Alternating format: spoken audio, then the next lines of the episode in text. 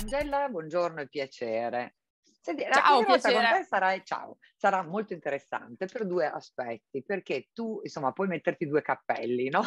Quello della social esatto. media manager per un'agenzia, perché è il lavoro che tu svolgi, ma anche quello di influencer, perché sei altrettanto influencer, cioè vedevo che in Instagram hai una quota tipo 60.000 follower, no? Più sì, o meno, sì. per cui insomma, da, dall'alto de, dei tuoi numeri puoi parlare eh, in, in ambo le vesti. Partiamo intanto dal tuo ruolo di influencer. Che tipo di influencer sei? Come ti descriveresti? Allora, diciamo che ormai sono sei anni che, che, faccio appunto attività di influencer marketing o comunque vengo coinvolta in progetti come content creator, quindi diciamo che ormai è davvero una mia seconda professione. Ho iniziato che mi occupavo principalmente del settore travel perché diciamo ero anche un po' universitaria, avevo più tempo libero, quindi riuscivo a incastrare meglio i progetti insieme all'attività di studio. Da quando ho iniziato a lavorare ovviamente ho dovuto un attimo ridimensionare le scelte e quindi ho optato più per una, eh, una scelta appunto nel settore lifestyle. Com'è cambiato in sei anni ecco, il fare questo lavoro? Cambiato tantissimo sia da un punto di vista delle richieste da parte delle aziende che da un punto di vista estetico-creativo, ma anche proprio eh, di dinamiche interne. Chiaramente tutto questo è dovuto anche a un miglioramento di Instagram come piattaforma che ovviamente introducendo nuovi strumenti fa sì che ognuno di noi possa esprimersi al meglio, quindi sfruttando poi quelli che sono eh, diciamo, i, i, tool interni che preferisce, perché magari c'è chi preferisce le stories, altri invece che sono più forti magari sui post in feed. Insomma, ognuno di noi poi riesce a esprimersi al meglio sfruttando una delle dinamiche interne. Da un punto di vista invece, diciamo, delle campagne di influencer marketing è cambiato perché Uh, I primi tempi ovviamente non si conosceva bene il settore, ma non si capivano proprio le dinamiche, come scegliere l'influencer, come far partire un progetto. Adesso invece è una cosa eh, completamente diversa, viene appunto considerata come eh, parte della strategia comunicativa di, di, un'azienda e quindi quando si decide di attivare una campagna chiaramente ci sono contratti da firmare, delle fee eh, per appunto che sono i compensi che vanno eh, concordati con il creator in base a quello che deve produrre, ma anche e soprattutto proprio una scelta Uh, dei creator che va a integrarsi in una strategia sia valoriale che poi quantitativa per quanto riguarda i numeri da, da portare all'azienda. Anche se insomma non esiste ancora una normativa e quindi mi puoi rispondere sia come social media manager che come influencer, no? E le influencer che io ho intervistato, le persone che se ne occupano, hanno reclamato l'esigenza un po' di una normativa più dettagliata. Tu sì, diciamo che sarebbe molto utile istituire ad esempio tipo un albo dei giornalisti però in versione diciamo content creator influencer perché questo andrebbe a migliorare sia la percezione che purtroppo ancora oggi non è ben vista del, dell'influencer in sé da parte dell'opinione pubblica che proprio da un punto di vista anche diciamo interno nostro tra colleghi perché chiaramente c'è chi ha lavorato sempre in, in ottica diciamo, pulita, legale e chi invece magari molte volte ha preferito utilizzare strumenti non proprio legali o comunque eh, che hanno facilitato la crescita in maniera non organica. Quindi magari istituire un albo o comunque un ordine, un qualcosa che possa legiferare sia da un punto di vista eh, legale che da un punto di vista proprio di selezione aiuterebbe sia a scremare tante persone che utilizzano l'appellativo di influencer in modo errato, che poi da un punto di vista, diciamo, delle aziende che scelgono le persone, tutela da un punto di vista della, eh, dei numeri che portano, ma anche eh, proprio della qualità, dei valori che riescono poi a comunicare. In linea generale no, si dice che il trend guarda sempre più ai micro influencer, cioè degli influencer che hanno intanto una passione molto forte, un forte legame con i loro follower, con il, il loro insomma, target di riferimento, più che gli influencer che diciamo sono nati un po' sull'orda delle eh, starlette televisive, no? su quello sì. che hanno fatto, su numeri grandiosi, ma poi senza un forte appeal anche di contenuto. Sei d'accordo?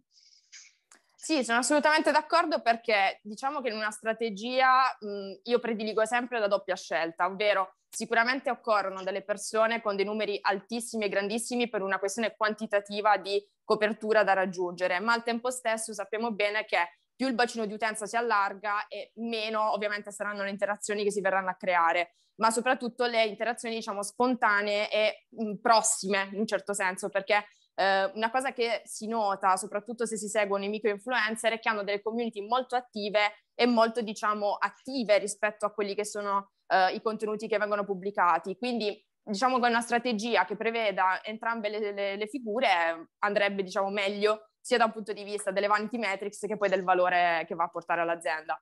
Quindi sì, ti confermo che c'è un trend verso i micro influencer.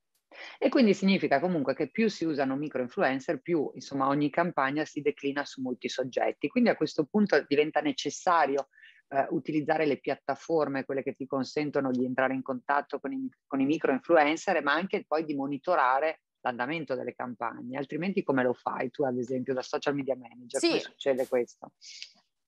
Allora, sì, sono assolutamente d'accordo con te quando appunto eh, diciamo, menzioni la parte delle, delle, piattaforme. Infatti, ad esempio, molte agenzie stanno creando delle piattaforme interne loro con cui eh, monitorare in maniera diretta, altri invece si affidano a tool esterni. Però, ad esempio, nel mio caso, l'essere appunto dal 2015 Uh, diciamo a livello professionale in content creator mi permette di avere diciamo la doppia visione che è un po' quello che accennavi anche all'inizio dell'intervista eh, conoscere appunto tanti colleghi, aver fatto tante collaborazioni e progetti negli anni mi ha permesso un po' di vedere come alcune figure eh, sono, si sono evolute negli anni, ma anche al tempo stesso di vedere quelle che sono state le dinamiche che si sono generate e create. Quindi eh, mi dà una percezione, diciamo, più realistica sul numero che, de, dei follower di una persona o sulle interazioni che ha.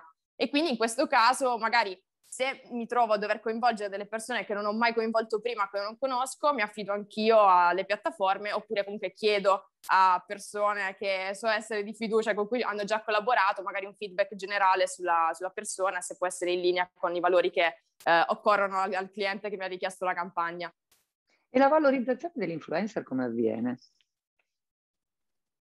La valorizzazione dell'influencer avviene nel momento in cui l'azienda realizza una campagna di influencer marketing che però è in linea con i suoi valori, quindi non cerca di snaturare il creator fornendogli un brief che magari preveda eh, l'imboccata in un certo senso, io la chiamo così, ovvero quando viene detto devi dire questo e questo, però magari l'influencer normalmente non comunica in quel modo e la sua community è attenta appunto al suo modo di comunicare, quindi cercare di snaturarlo non fa sì che in quel caso io non, non stia valorizzando l'influencer che ho coinvolto, ma anzi lo stia mettendo in difetto nei confronti della, eh, della sua community e al tempo stesso la, la, campagna risulterà mm, quella che viene volgarmente detta una marchetta, quindi non, verrà, non passerà il concetto come una cosa spontanea o comunque il più possibile in linea con la comunicazione generale, ma molto falsata. Quindi diciamo che da parte delle aziende ci deve essere appunto una, eh, un occhio su, su questa parte qui.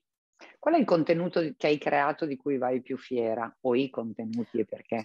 Eh, è una bella domanda perché in realtà ci sono tantissime, tantissime foto travel che, di cui sono veramente innamorata, che riguardano ad esempio un viaggio che ho fatto con l'ente del turismo francese e avevamo appunto la, il compito di comunicare Parigi e Disneyland Paris, poi diciamo che sono anche molto legata a Parigi perché ho fatto l'Erasmus lì, ci ho vissuto sei mesi, quindi anche da un punto di vista proprio emozionale mi ha coinvolta di più. A livello di campagne invece di content creation dal punto di vista lifestyle, eh, ci sono alcune campagne legate ad esempio a dei gioielli o ad esempio una campagna con Novartis legata alla comunicazione della psoriasi, quindi comunque una cosa abbastanza impegnativa e difficile da, da delineare da, da un punto di vista visual, ecco. Da, dal punto di vista dell'influencer, cioè tu ad esempio, è meglio gestirsi da soli, entrare in una piattaforma, avere un manager eh, e poi non c'è esclusiva, mi sembra ancora nel vostro comparto, giusto? Allora, no, al momento ancora non c'è esclusiva, anche se, come dicevo prima, da un punto di vista delle aziende, delle agenzie, adesso c'è un, quasi una corsa alla creazione di veri e propri reparti che si occupano e si occupino del management e della gestione quindi degli influencer. E infatti, ehm, ad esempio, in questo periodo tantissimi colleghi stanno entrando in varie agenzie e quindi si stanno iniziando a far seguire da qualcuno. Eh, in ottica personale al momento riesco a seguire entrambe le cose in maniera diciamo indipendente, e, però non ti nego che sicuramente se dovessero evolversi le dinamiche o comunque ehm, risulterà necessario farlo, penso che opterò più per un manager che per la gestione di un'agenzia.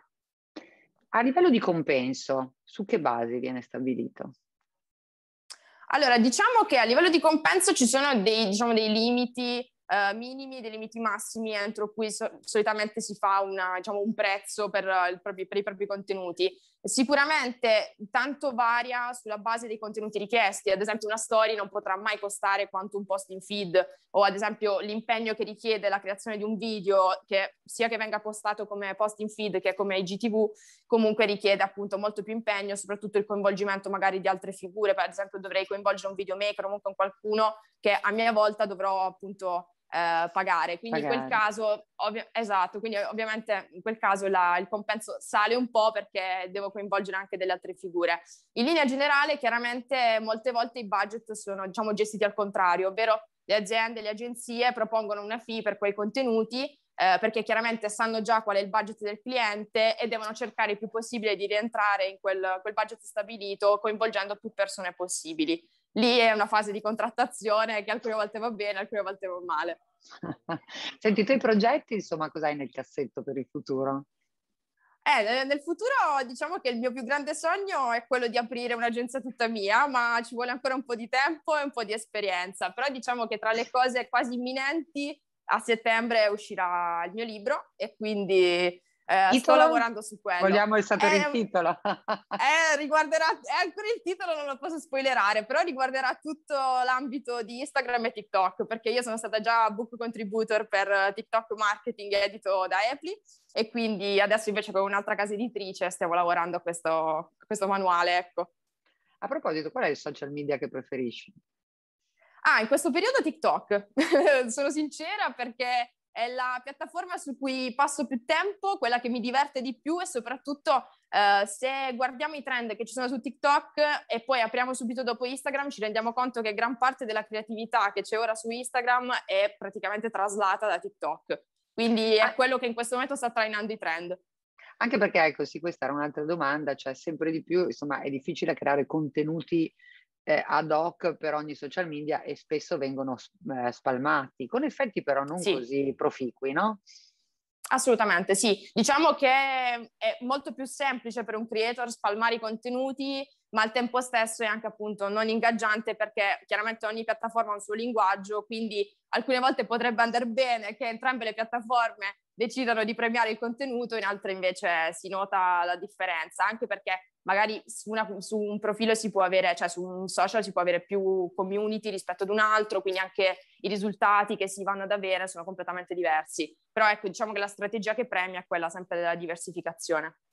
Invece il rapporto tra influencer e voice, perché insomma la, la voce sta andando per la maggiore, no? abbiamo visto beh, il successo di Clubhouse, ma anche Facebook ha annunciato che lancerà la, su, la, sua room voice e così via. Ecco, voi come la vedete? Non è che vi ruba un po' perché comunque l'influencer ha bisogno delle immagini. Diciamo che ci sono tantissimi colleghi che sono bravi anche a farsi seguire utilizzando soltanto la voce, quindi Uh, anche lì è come hai abituato la tua community. Se sei una persona, diciamo, timida che non si è mai mostrata in stories o comunque non ama essere al centro dell'attenzione, magari la comunicazione soltanto verbale può aiutarti a sbloccare. Uh, a sbloccarti a livello individuale o comunque ad essere, a sentirti più a tuo agio. In altri casi invece ci sono delle, delle, figure che sono potentissime sia con la presenza che senza la presenza diciamo, del volto o fisica e quindi riescono a raggiungere davvero tutti anche soltanto con la semplice voce. È una bella sfida. Ti voglio chiedere un parere, no? In un mondo della comunicazione che si sa ormai siamo pieni di tutto, di troppo, ovunque, comunque, sì. anche gli influencer eh, sì. diventano sempre di più. Non è che questo farà perdere l'efficacia anche a questo media? Allora, questo rientra sempre nella domanda che mi hai fatto prima, le, relativa alla, appunto all'albo, comunque a una possibile scrematura della, del, diciamo, del settore. Eh, sì, chiaramente più si va avanti, più tutti vogliono fare questo, questo lavoro, più tutti, già, alcune volte si improvvisano influencer perché poi eh, acquistano appunto numeri di follower o comunque like e tutto quanto e diciamo che in linea generale la loro professione è un po' falsata. Però ecco, lì quello che premierà sarà appunto un po' l'anzianità del settore e poi tantissimo la creatività, perché alla fine puoi anche essere l'ultimo arrivato, ma se hai una creatività veramente eh, innovativa o comunque fai dei contenuti belli, divertenti come i TikToker ad esempio ci hanno abituato perché alla fine sono dei ragazzini dai 15 ai 24 anni più o meno, ma che hanno portato veramente una ventata di freschezza utilizzando dei contenuti semplicissimi e dei linguaggi cioè, veramente semplici, basici, nulla di, nulla di che. E in quel caso appunto la, la, quello che servirà è capire un po' eh, come le campagne andranno gestite, soprattutto i target che si vorranno raggiungere. Però ecco, diciamo che non sarà un grande problema la saturazione del mercato, semplicemente ci saranno figure che non lavoreranno più, che magari cambieranno diciamo, professione, altre invece che arriveranno a gamba infatti, tesa nel infatti mercato. Infatti mi viene da dire che è un lavoro a tempo per la maggior parte, sì. insomma, dell'influencer, quindi bisogna sempre avere un piano B, diciamolo ai giovani. Bisogna sempre avere, sì, bisogna sempre avere un piano B, ma soprattutto io dico sempre che bisogna studiare tanto, perché anche per fare l'influencer serve studiare. E altrimenti facciamo delle brutte figure quando comunichiamo dei valori di un'azienda, non sappiamo interpretare bene i brief delle campagne e comunque una comunicazione fatta bene premia sempre. Quindi ci vuole studio, ma anche saper stare sul pezzo. Mettiti il cappello adesso dell'agenzia invece, sul fronte delle campagne Messo. che hai fatto per qualcun altro, qual è quella che ti ha dato sì. maggior soddisfazione? Eh, c'è stata una campagna relativa al settore delle mense aziendali, quindi una cosa molto complicata perché non dovevamo divulgare il pro schiscetta, ma il pro andare a pranzo fuori.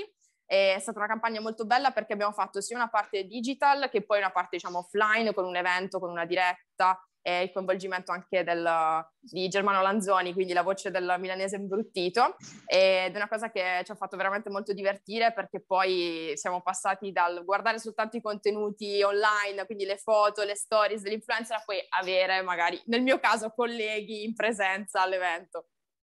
Qual è il tuo rapporto con la comunicazione tradizionale? Insomma, spot, eh, campagne stampa, ma anche quello che si chiama il nuovo modo di intrattenere, no? Questo, il content, brand and content, magari anche più cinematografico.